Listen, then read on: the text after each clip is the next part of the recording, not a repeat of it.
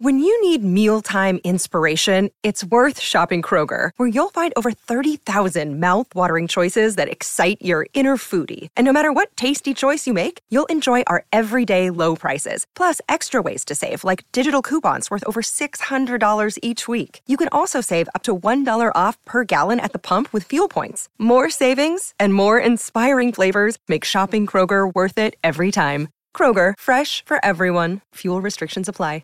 With threats to our nation waiting around every corner, adaptability is more important than ever. When conditions change without notice, quick strategic thinking is crucial. And with obstacles consistently impending, determination is essential in overcoming them. It's this willingness, decisiveness, and resilience that sets Marines apart. With our fighting spirit, we don't just fight battles, we win them. Marines are the constant our nation counts on to fight the unknown. And through adaptable problem solving, we do just that. Learn more at marines.com.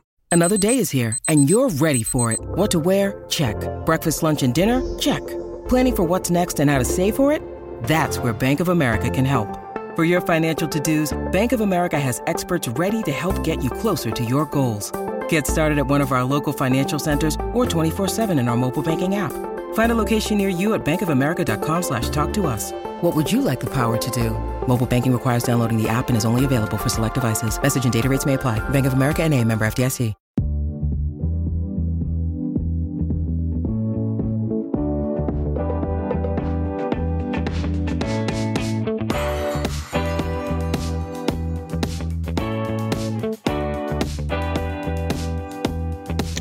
Right, we are recording in live. Welcome, ladies and gentlemen, to another episode of Tuned Into Tennis. We are still in Australian Open 2024. I was going to say 2023. We're still in 2024 mode, and I am lucky to be joined today on the podcast with Wayne McAnally. And I know I'm confident in saying his last name because we just went over it a couple seconds ago before we pressed record.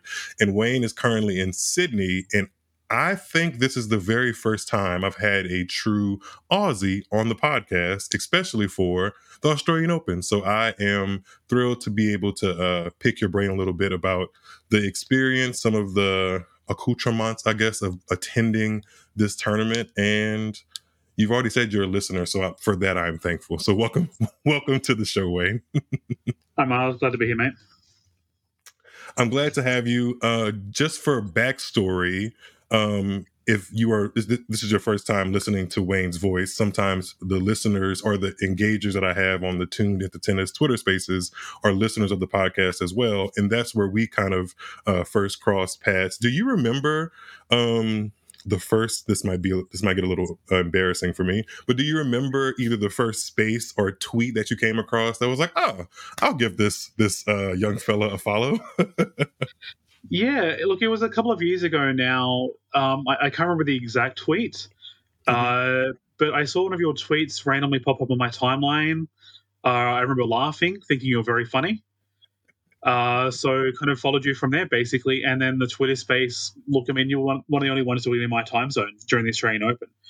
Mm-hmm. So, you know, to kind of watch the matches or even, you know, beat the stadium and, and kind of listening along as well, that was a, a bit of a thrill. So, yeah it works out. I always say that the Australian Open is one of my favorite tournaments, not even Grand Slams, because I've said this before. You can, in, in, my time zone, you can literally go to sleep watching tennis and wake up and it still be on. And as a night owl kind of person, that works perfectly for me. So I'm glad that like our paths crossed specifically in the Australian Open time zone. That also works for you too.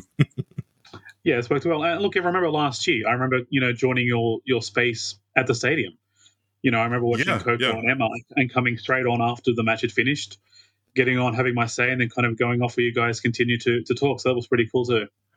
That leads me to a question I had for you about like what are some of your most memorable matches? Because I I, I kind of forgot about the Coco versus Emma match. A lot has happened since mm. then for both of them.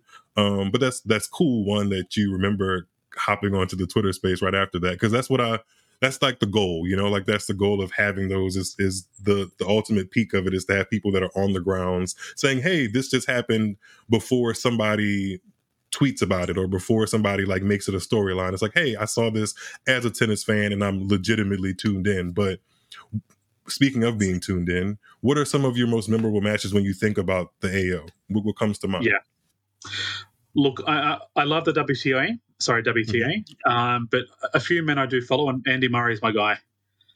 I absolutely love Andy Murray. So no shame in that. um, last year, his first run against uh, Matteo Berrettini, I um, I snuck down and got tied for that one.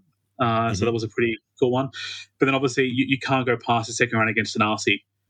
You know, I, I was lucky enough to have tickets on Margaret Court that night. Um, so what was it about eleven o'clock start or something like that? It was pretty late start. It was pretty late start and a late ending. yeah, so I, I, was one of the ones who were there until what was it, four forty-five or whatever it was when it finished in the morning. Um, absolutely pumped up, going out of my absolute mind, just jumping around, trying to take photos, but also trying to celebrate the moment. Mm-hmm. Um, getting back to my hotel room at like 6 a.m., just absolutely exhausted, but just so pumped for Andy. I think that match point that uh was it a match point?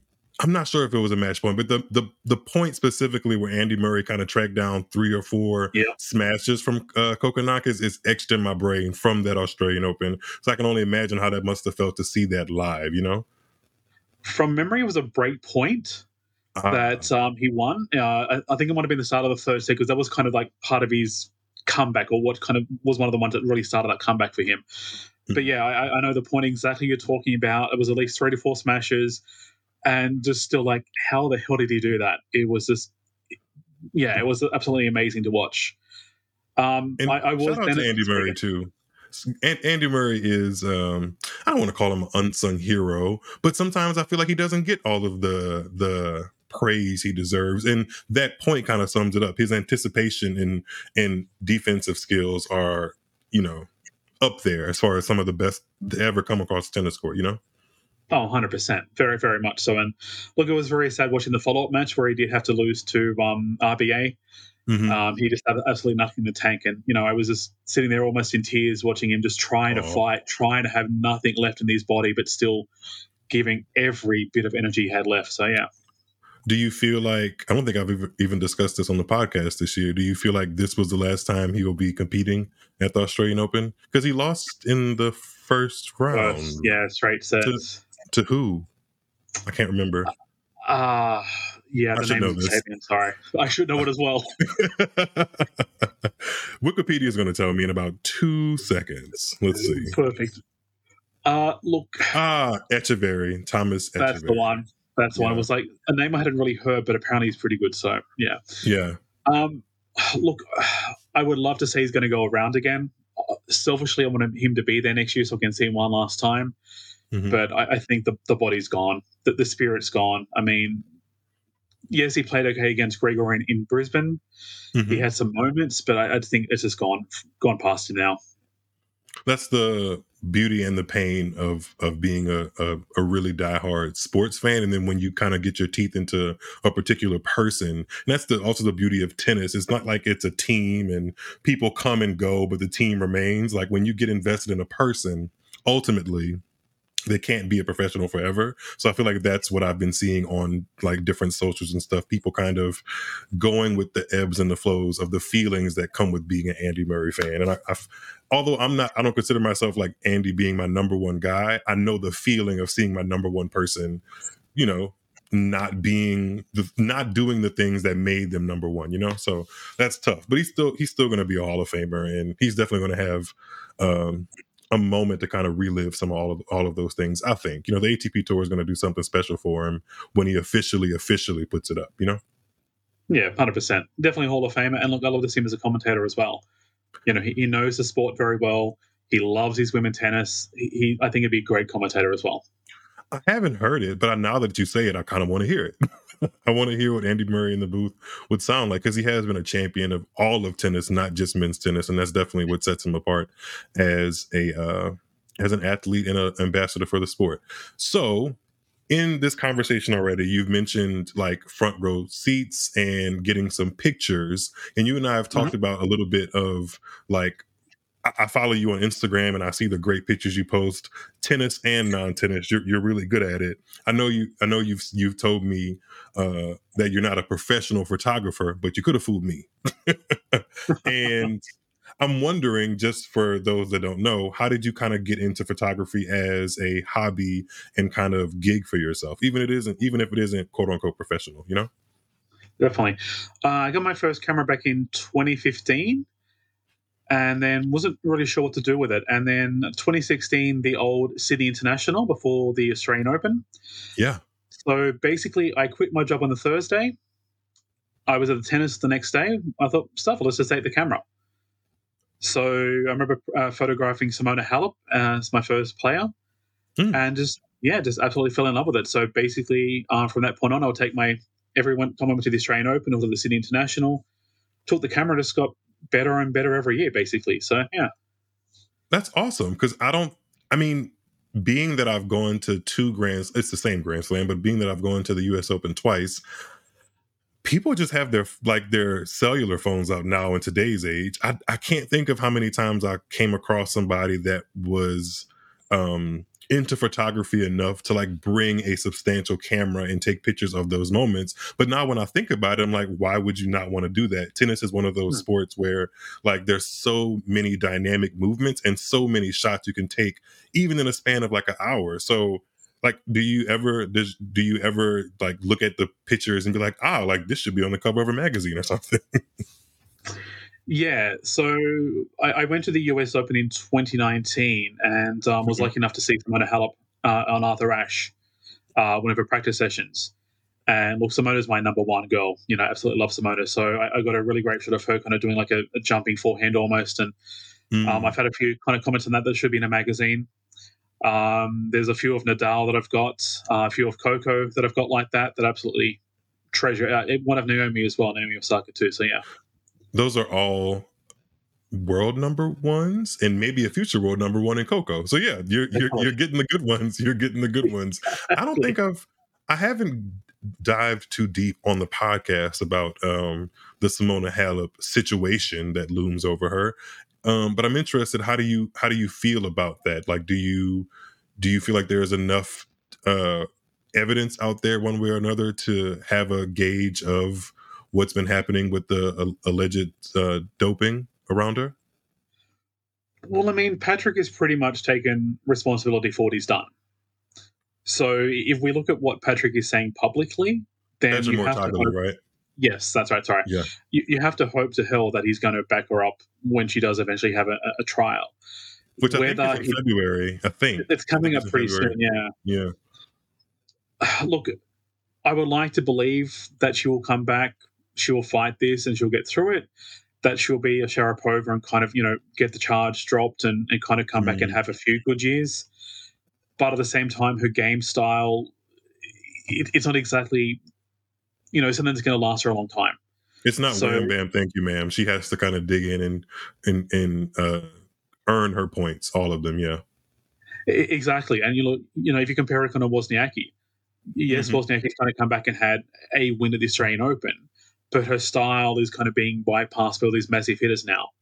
So mm-hmm. even if she does kind of come back, it's whether she can actually do anything to stay there and whether it lasts more than a year or two at the most. I definitely have always thought that her game was good to be in the mix. Like she was the, in my opinion, and I think some of her records, I don't have them pulled up, but some of her records about like being in the top 10 for a long time show the personification of the fact that she was an elite player for so long. I just think it's unfortunate that this like, you know, potential stain over her career is there because it, it just I, I never I never thought about it honestly. Like when it was originally um dropped that she had been provisionally suspended, I just was like, Simona Halep, really? Like I just didn't. I don't know. Hmm. I, I I just didn't. I, I didn't. I didn't see the the the why behind it when Sharapova came out with it because Sharapova's career is is in some ways closely tied to Serena, and it had been such a big gap. I could see why like I could see the thought process of wanting to try something that may or may not have been within the rules to get a one up over that one particular person. But Simona Halep had wins over pretty much everybody with her game style too. So I guess it made me. I don't know. I guess I just it it, it still kind of shocks me because, like I said, I, I just never I never thought it would be her. But that also makes me believe, like what you said at the top of this, that Patrick Mouratoglou basically it's not lost on me that all of this happened within a year or so of her mm. switching camps to Patrick Mouratoglou. I'm not I'm not necessarily trying to throw him under the bus, but he's also said as much that the the contaminated supplements and stuff that she got, like he had a hand in it, whether it was intentional or not. Like there was he was in the mix of it all, you know. So it's just a very sticky situation, and I can I, I can kind of say that I missed her at the Australian Open. like it would have been, I don't, I don't think it would have, it would have hurt anybody to have her play at the Australian Open because she's a competitor all the time, and she's had some great matches there, like the match against Kerber. Um, her matches against Serena have always been really, really high quality there. So yeah, it would have been nice to kind of see what she can could have brought to the table, and it would be nice to see if she gets a chance to come back on the tour and if she plays in Australia again. You know. Well, that's it. And, and look, you, you want to still have that the her go. You know, you still want to see have the trial, still have a, a say in what happens to her career. Whether she comes back and does anything after that, that that's on her. But at least mm-hmm. have to, a fair go. That's all we can really ask for. Well, something something's happening because she just announced that she's going to be in a exhibition match with Steffi Graf mm. and uh, Andre. Andre Agassi. Yeah, yeah. So I mean, I don't know if that is an inkling that things may be overturned for her, or that's like a loophole into the whole like you can't play professionally, but you can maybe play some exhibitions. I'm not sure. I need to do some proper research on that. But either way, if you're a Simona Halep fan listening to this, she will be playing tennis in the near future. so look, it's, it's better good. than the last couple of years. So we'll, we'll take whatever. Yeah. Yeah, it's she hasn't competed since uh, U.S. Open of 2022, so mm. it's it's it's been a little while for sure. So, uh, well, speaking of competition, I'm I'm wondering where you think the competition level of this year's Australian Open lies. There's been some conversation now because we are at the quarterfinal stage and the women's draw in particular, I know you said you're a fan of the WTA, by by a lot of people's opinions has been like burst open with the loss of Iga Swiatek in the first mm-hmm. round. Mm-hmm. Uh, who else did not make it very far? Uh, Elena Rybakina, Jessica Pegula, all of those were top five seeds, and we're left. I shouldn't say left with, but the re- the result is we have a quarterfinal lineup with women. What? Let's see how many women this are. One, two, three, four women, all in the quarterfinals who are unseeded. I'm interested to know how you feel uh, the competition level of this Australian Open has been from a women's standpoint. Exciting. Mm-hmm. You know, like I, I, get it. It's very easy to kind of say, "Oh, well, the, the, top women aren't there, so therefore it's you know not great." But it's exciting to see that so much talent is there, ready to burst through the seams at any given time. You know, Yastremica, and I'm, I'm probably pronouncing her name very wrong, so I apologize for that. But you know, to kind of see her playing the tennis that she's promised for so long, mm-hmm. and getting up there. Like I know she's got a messy history, and a lot of people aren't a fan, but her tennis speaks for itself. You know, so it's great to see her um, and again, I'm pronouncing it very wrong, but Navarro. I'm, I'm sorry if I'm saying that very wrong. But no, Noskova. That's one. I'm so sorry. Oh wait, no, there is a Navarro. She she didn't That's make it to the quarterfinals, but there is a Navarro. I'll, I'll, call her Linda. Uh, but but again, to, to, see her, you know, getting a moment in the sun, it, it's great. You know, look, Iga didn't have it this year. Pegula was nowhere to be found you know, th- these players went, went missing in action and the other girls are ready to pounce. And that, that's very exciting for the future of, the, of our game. I agree because you mentioned it earlier. Like the the big hitters are kind of stepping up and taking the place of a Wozniacki or a, the Halep game style that we kind of saw really be the consistent threat to take home titles in the 2010s, maybe some of the early uh, 2020s. But now it's about who can sustain big hitting and do it well enough over a span of you know seven matches to take home some of the biggest trophies in the sport. And there is no shortage of competition from round one, and I think that's what we've seen on the WTA on the WTA tour. On the men's side, it's a little bit different. Sometimes you can pencil in players to get to their seeding without much fuss. On the women's side, it's it's not like that. But we have some quarterfinals that I'd love to get your predictions on. Uh, we'll start. We'll stay with the women for right now, and we can start at the very top of the draw since we mentioned uh, their names: Linda Noskova and Diana Yastremska. They don't play today. Uh, well, Yeah, they don't play today on Rod Laver. They play tomorrow. Yastremska's coming off of a win against Azarenka, and she also beat Vondrousova really handily in the first round. And then Noskova, obviously, her big her big win in route to the quarterfinals has been Iga Swiatek. How do you see the Noskova and Yastremska quarterfinal going? Because it's a big opportunity for both. Look, my prediction up front is Yastremska. Um, Mhm. Just watching how she played Vika, um, Mhm. the confidence, the ball striking, I, I think it's her time. I don't think she's going to win the whole tournament, but I think it's her time to kind of push through to a semi or a final at, the most. Um, I think she's playing really well, so I think that should be. In saying that, though, whether she has the mental fortitude to actually carry through, that that's the, the thing I'm concerned about. Mhm. Uh, Linda, correct me if I'm wrong, but I believe she she's pretty young, so this is her real. She's kind of- 19. yeah. Yeah. right. So it's her first kind of time being in this time tournament. So again, mentally, that's what it's going to come down to. Because let's be real, they can both out hit each, out sorry out hit each other. Mhm. It's it's what's between the ears that's going to really figure out where they are. I think I'm leaning personally to Noskova because of that between the ears thing.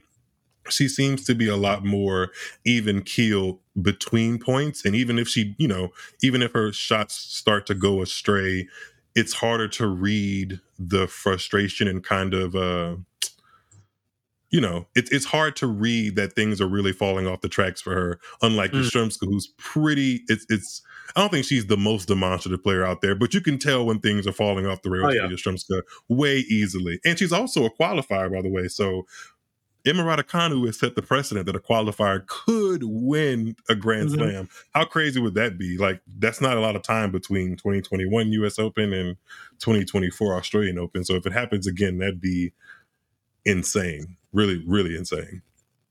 But I think So I'm leaning Noskova. I think. So does this mean that now every top player is going to tank to go to become a qualifier, just so they can win the Australian that way? I don't know if that's a good idea because that makes it just harder for yourself because you have to win three qualifying matches plus seven main draw matches, and that's a lot of tennis jammed into three weeks. That's a lot of tennis. But I mean, Yastremska is only 23. She, like you, you mentioned before, she has quite a little bit of a messy history in tennis. She's also Mhm. been, um, she's also been in some doping allegations. She's been cleared of those. She's had other different kind of things with coaches and just she's. If you Google Yastremska, you're you're sure to find some interesting articles. That's for sure. But all of that said, she's a really really good ball striker. So I'm interested to see how she comes out in that matchup for sure.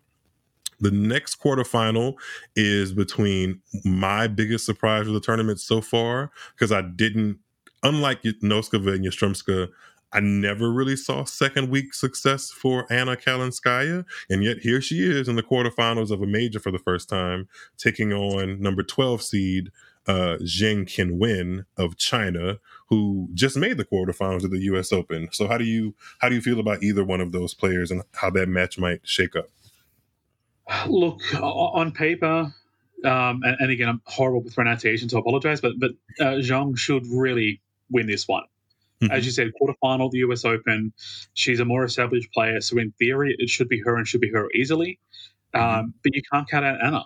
You know, to get to a quarterfinal of a Grand Slam, you have to be on the money. You have to be playing really good tennis. So it's about peaking at the right time. So I, I think that one can be a bit of a, a coin flip. Um, I would like Zhang to be there, but at the same time, I would not be surprised at all if Anna comes through and just storms into the semis. How often have you heard the phrase "cool as a cucumber"? Mm, a Is lot, that an. Australian phrase? Is that is, is that an Australian phrase? I I don't think so. Like we definitely use it, but I don't think it originates with us. It sounds cooler when an Aussie says it because I, I I say that because during the call of uh, Kalinskaya versus uh, Jasmine Paolini in the fourth round match, they kept kind of iterating that she was just so cool for a to be in a moment so big in her career. And like the encore interview after she went she just after she won she just seemed just very matter of fact and not really phased by all of it when we've seen over and over again you know players kind of just beaming with joy. Not that she didn't look happy she just felt like yeah i believe in myself and i should be here. So maybe that carries her a long way and she's one of those like silent but deadly players and that's why I say it's a coin flip. You know, Mhm. she, you know, she is very contained within herself. Uh, you are right; she's not over the top. Like, oh my god, I'm so happy to be here. it's almost like she believes that she's going to win the whole thing, and, that's what Mhm. is going to be dangerous for Zong. Yeah. It'll be interesting to see what happens in that top half because it's an opportunity for all four names that we've mentioned. Down to the bottom half of the women's draw, we have the quarterfinal that plays uh, tonight on Right. Rod Laver. Aryna Sabalenka versus Barbora Krejcikova. What do you think of when I when I say uh, Aryna Sabalenka? What comes to mind? Uh, big babe tennis.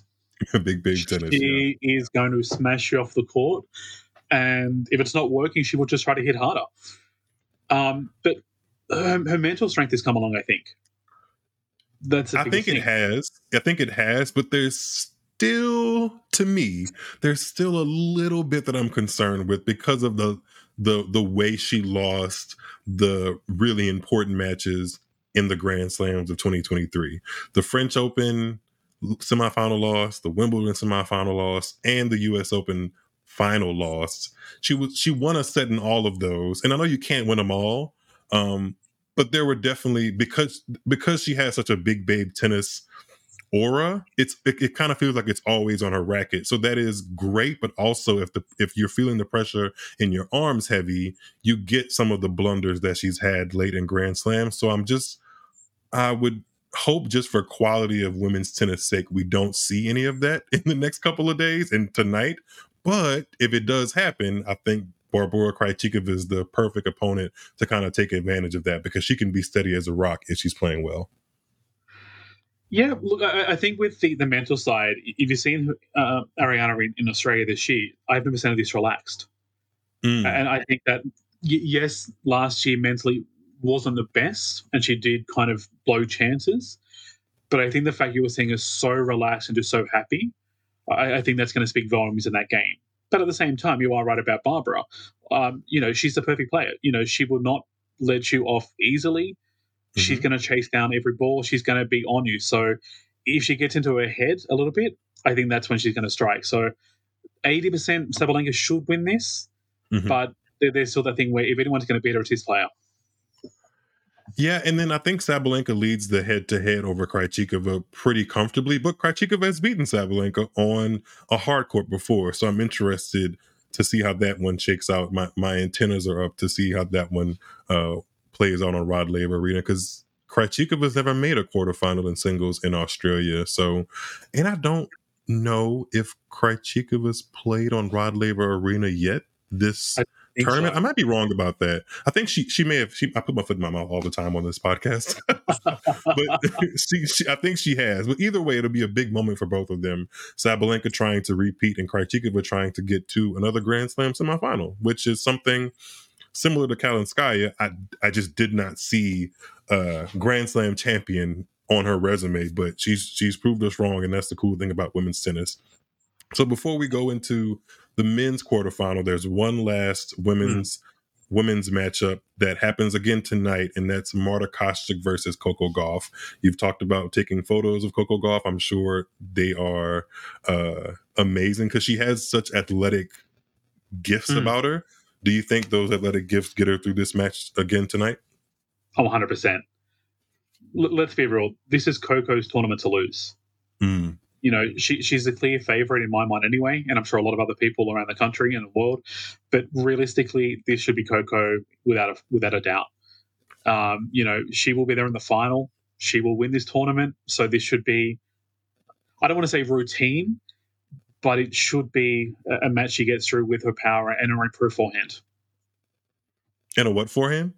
Her improved forehand. improved forehand. Yes, I, I definitely feel like it's improved, but sometimes I get that gut feeling that I'm watching um something trying to stabilize. You know how like maybe this is this is a mo- um, uh, a minute in my mind here, so just just go with me. Sometimes I find myself on YouTube uh, pages that show births of natural uh natural births of of animals right and Mhm. you, some like giraffes and some other animals you can kind of see them struggling to take their first steps but they still know how to do it innately that's kind of sort of how I feel watching Coco Gauff's forehand. Like it's there. She absolutely knows how to hit a forehand, but it can be a little wobbly. But with all that being said, it's gotten her through to the quarterfinals without dropping a set. But sometimes it, it creeps in. I'm like, oh, that wasn't that wasn't what we practiced, or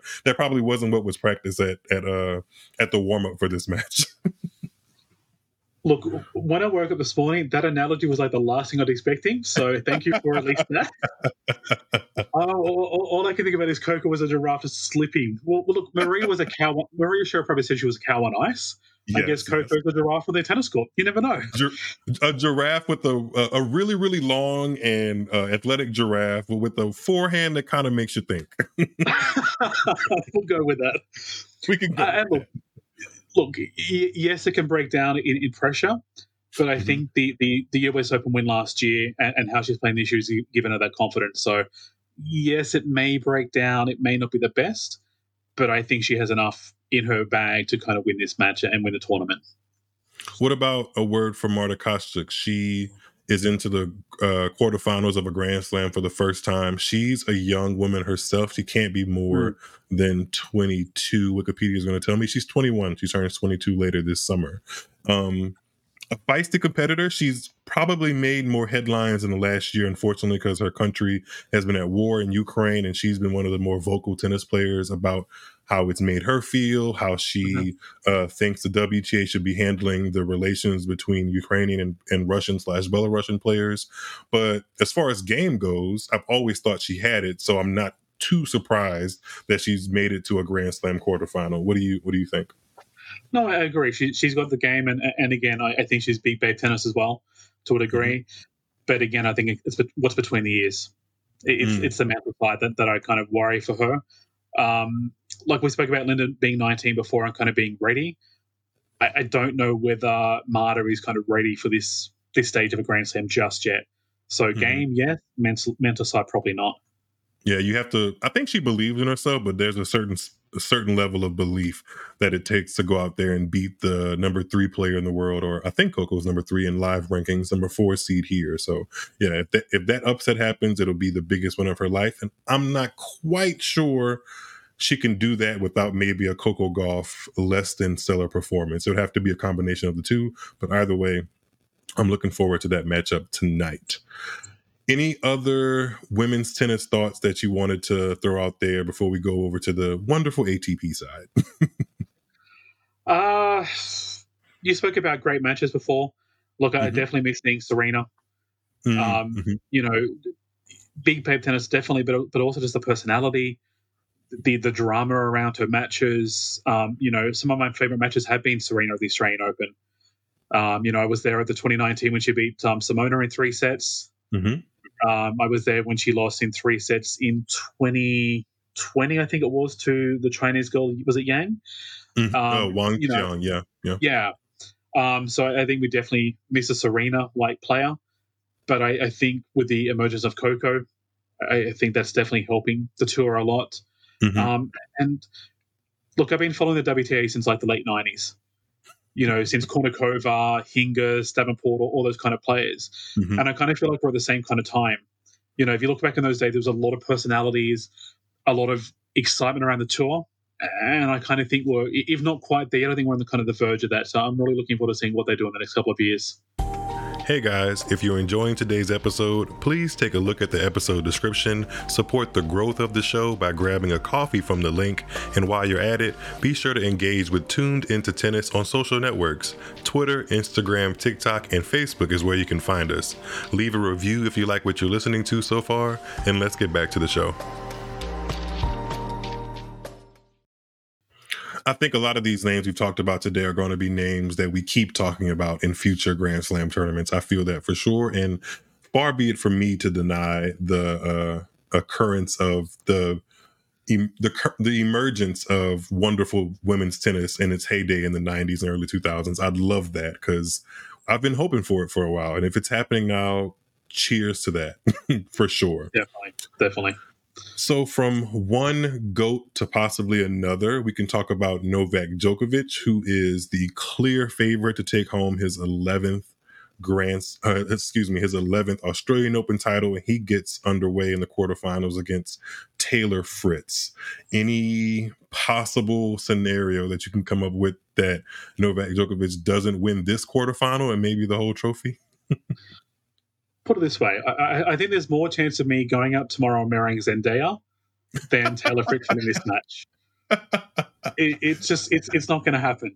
But look, t- Taylor's got a level, and I think he's hit that level with his last one against Stefanos. Mm-hmm. But he, he doesn't have the level for, for, for Novak. The only way it's going to happen whether Novak falls down and just collapses out of nowhere, which is never going to happen, yeah. and Taylor comes out and plays out of his absolute brain for, for you know for five sets. They've played an interesting match in 2021. I want to say it was the third round. And I think that's where Novak said he had an ab tear. I think mm-hmm. Taylor Fritz. I think Taylor Fritz won two sets and it went five. I think they they exchanged sets. It wasn't like Taylor Fritz was up two sets to love, but there's a precedent there that this match could get interesting. And then my mind immediately goes back to the quarterfinal just a couple months ago at the US Open where Novak just completely routine Taylor Fritz on Arthur Ashe. So yeah, I can't say it's the quarterfinal on the men's side that I'm most looking forward to because it does scream like 99.9% Novak Djokovic win, but you still have to go out there and swing the rackets. So you never, never quite know 100%. We'll well, look, if, if Taylor does win, you're invited to the wedding with Zendaya. So we'll see how that goes. I think I'd be, I was going to say a, a, a flower. Can guys be flowered? flower guys? Yeah. Why not? We'll, Why not? Well, yeah, we'll iron that out if if it happens. Perfect. the, the other men's quarterfinal is Jannik Sinner versus Andre Rublev. I think out of the bunch, it's the one that has the most potential, I think, to be the most competitive. Um, Sinner does own Rublev so far in the head to head, and I think he is the favorite, but Rublev has something on his back that I think he's itching to get off of, which is the 0 and 9 at Grand Slam quarterfinals. And yeah. if if you're a player playing with extra motivation to kind of break past the ceiling, sometimes that gives you that extra little one, two percent boost and you end up walking away as the winner. So how do you see that one kind of shaking out?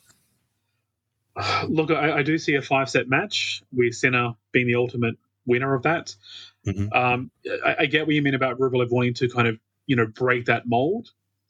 I just don't think he's got it, unfortunately. You know, look, he, he had a great match against Alex, but I, I just don't see him getting over it just yet. I mean, he did he did prevail in that Alex de Minaur match, six love in the fifth. It was a five setter, and those are always, you know, difficult to a certain degree to come back from. But it was a six love fifth set, so I don't think he's going to be depleted physically.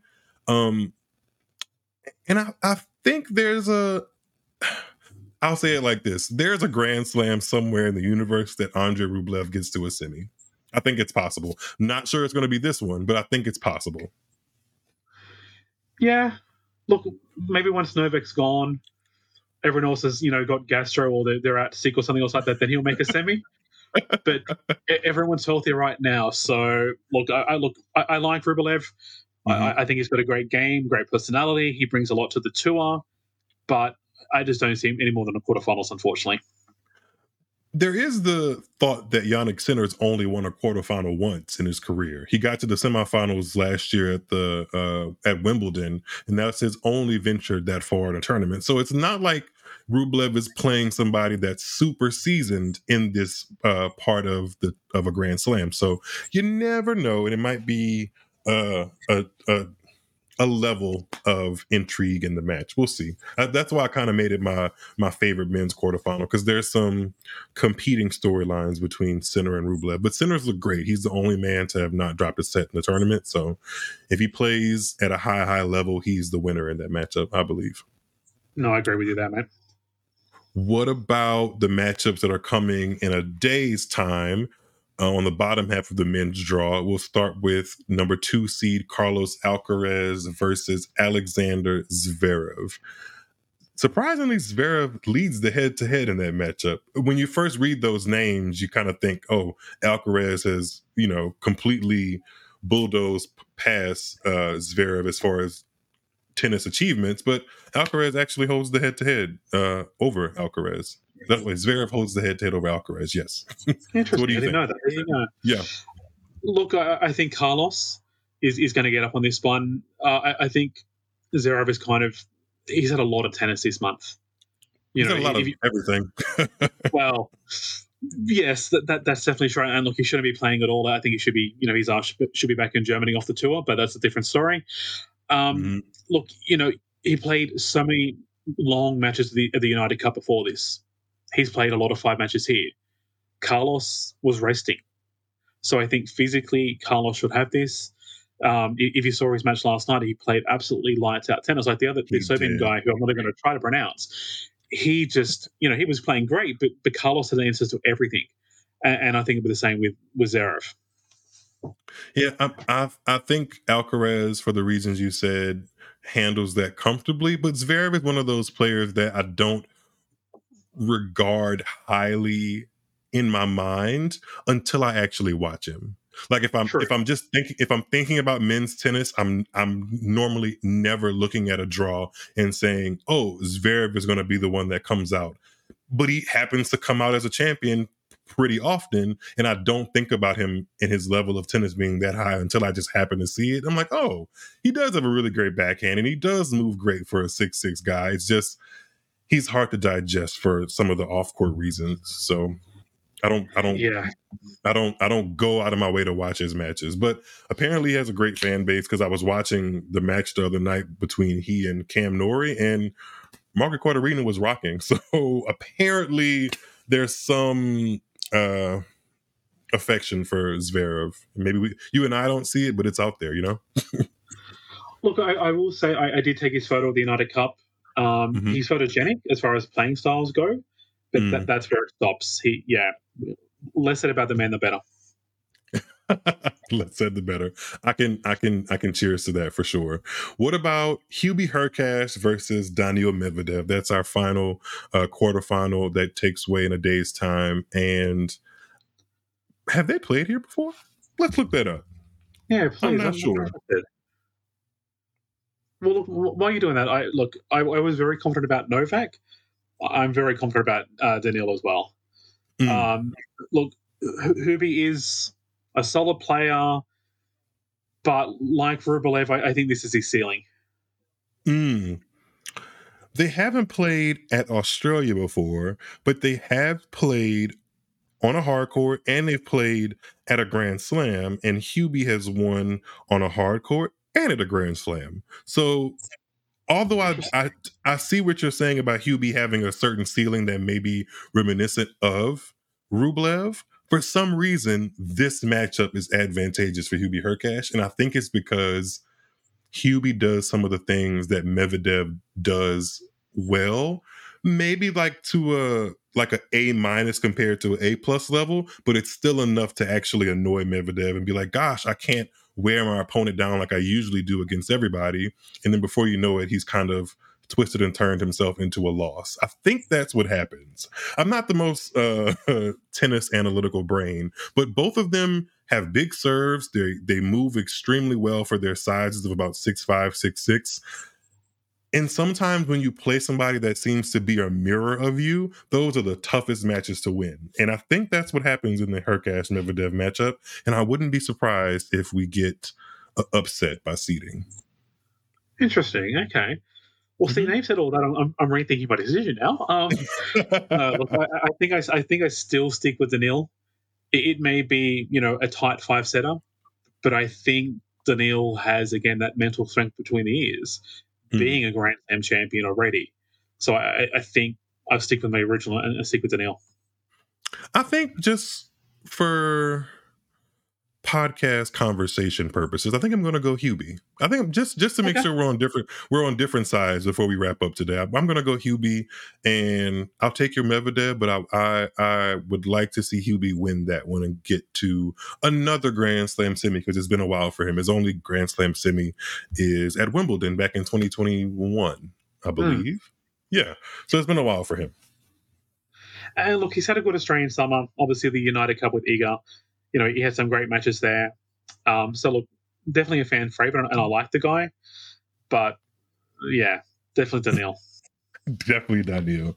That's that's I'm I'm fine with that. So in the spirit of wrapping up, I know you have tons to do in your neck of the woods over in Sydney. I'm interested for those of us, me included, that have never had the chance to go to Australia and Australian Open. What's one thing that the ESPN cameras or the Tennis Channel cameras don't pick up that you would tell somebody to kind of look out for that gets a chance to go to that event? Like something that's just kind of like very specific to Australia or something that's specific to you that makes the Australian Open the fun event it is? Interesting. Um, probably John Cain Arena mm. when an Australian's playing. You know, so many top stars love that court for the atmosphere. So if you can get out there and get to a, a match, and look, I know he's not your favorite, but if you can kind of see Kyrgios on John Cain Arena, um, then it, it's worth the trip from America just for that when, match. When is that going to happen? He's basically well, a commentator now. look, uh, I'm an optimist. I, am sure he's going to come back sometime in the next 10 years. Not sure when, but um, next no. 10 years. Wow. Well, Thereabouts. so, sometime, so, look, no, no look, I, I, believe he will come back. Whether he plays a lot, a lot longer than one or two years, I, I don't think he will. But mm. um, no, but, but seriously, seeing him on John Cain Arena is another level. Um, but, but realistically, any Australian player on that arena, um, you know, you only need you, for most of the court, it's only a ground pass. So mm-hmm. you, you know you, you get the the so called proper fans who aren't paying the big bucks for everything else. Mm-hmm. Um, you just can't beat that atmosphere. But look, as a whole, if I can speak about the Australian Open, mm-hmm. it, it is such an easy tournament to get to you know, if you're in downtown Melbourne, it's maybe like a 15 minute tram drive at the most. Um, it, it's a big ground. And look, Australians love the tennis in that particular time of the year. The amount of tennis experts in, in January from Australia, and then we ignore it for the rest of the year. But, you know, you, you get so many knowledgeable fans who, who know the lesser names, who would turn up to an outer court for someone who you wouldn't think would be popular. Um, it's just one of those tournaments that, that is happy It's just a great place to be. I love that. And I feel like that is what comes through on the television. It it's called the Happy Slam, and it's not just some moniker that they slapped on it to kind of just sell tickets. It really does feel like most people that are there are having the time of their lives, even if they are baking in the sun or there until three or four a.m. You know, waving flags and holding up signs. It it feels like a really good time, and there's a there's something that a commentator said when I was watching a match that it feels like it's the biggest event in the country at the time, and as someone that has gone to a Grand Slam Slam in the States, although it's big for the tennis fans, the US Open doesn't feel like it's the biggest thing happening in the country. Would you mm-hmm. agree with that sentiment that it feels like when Australian Open is happening, all eyes are on that if you're in Australia? Oh, 100%. Mm-hmm. You know, um, even just trying to get a ticket these days, you know, trying to get a ticket on Rod Laver Arena, unless you're getting in within the first 10 minutes, you're pretty much out of luck. it is mm. extremely mm. popular. And look, January works well. It's our summer, obviously, but it's also school holiday, so kids are off. There's not a lot going on, and it really does take it. You know, for example, you know, listening to the radio, people who who hate tennis this time of year they're absolutely raving about it. You know, hmm. it's definitely taking the attention of everyone in this country. It has my attention. I'm glad it has your attention. And hopefully the listeners are attentive to the matches that are taking place tonight and the rest of the tournament because I think we're in for some treats. The remaining names, although they might not all be household names, I think they're going to put up some competitive matches and make this Australian Open one to remember. So cheers to that. And cheers to you, Wayne, for coming on the podcast and being a member of the tuned into tennis community uh, on Twitter Spaces and beyond. I definitely appreciate it. Perfect. Uh, two things to finish if I can. Uh, I apologize yeah. if my accent has been very hard to understand. Uh, I, I, know I speak very fast, so I'm hoping to hell your listeners can actually understand what I've been saying. If not, I apologize in advance if you get no listeners. um, but, but, no, Miles, seriously, I absolutely love following you. You, you have built a great community of listeners. Every time I'm on one of your Twitter spaces, I'm laughing so hard. your followers, it's amazing. You do a really great job. So well done to you. Thank you. I appreciate uh, it. That's right. And we can just say a quick shout out to Taylor as well. Hey, Taylor, hope you enjoyed the podcast. Who's Taylor for those that don't know? Uh, Taylor is a very close uh, friend, uh, girl. Uh, no label, but yeah, she's a very close, friend, very very close girl. Love that, Taylor. If you're listening, uh, welcome to tennis. I, I, think I've heard through a Brody that you're not in love with tennis yet, but we're going to welcome you with open arms and teach you all there is to know. So don't don't don't feel intimidated. Tennis can be tough, but here at our community, we can make it fun for you. That's for sure. and Wayne, definitely. Wayne is part of that community, making it fun. And thanks again, Wayne, for coming on the show. I definitely appreciate it. Absolute pleasure, Mal. Have a great one, mate. You too.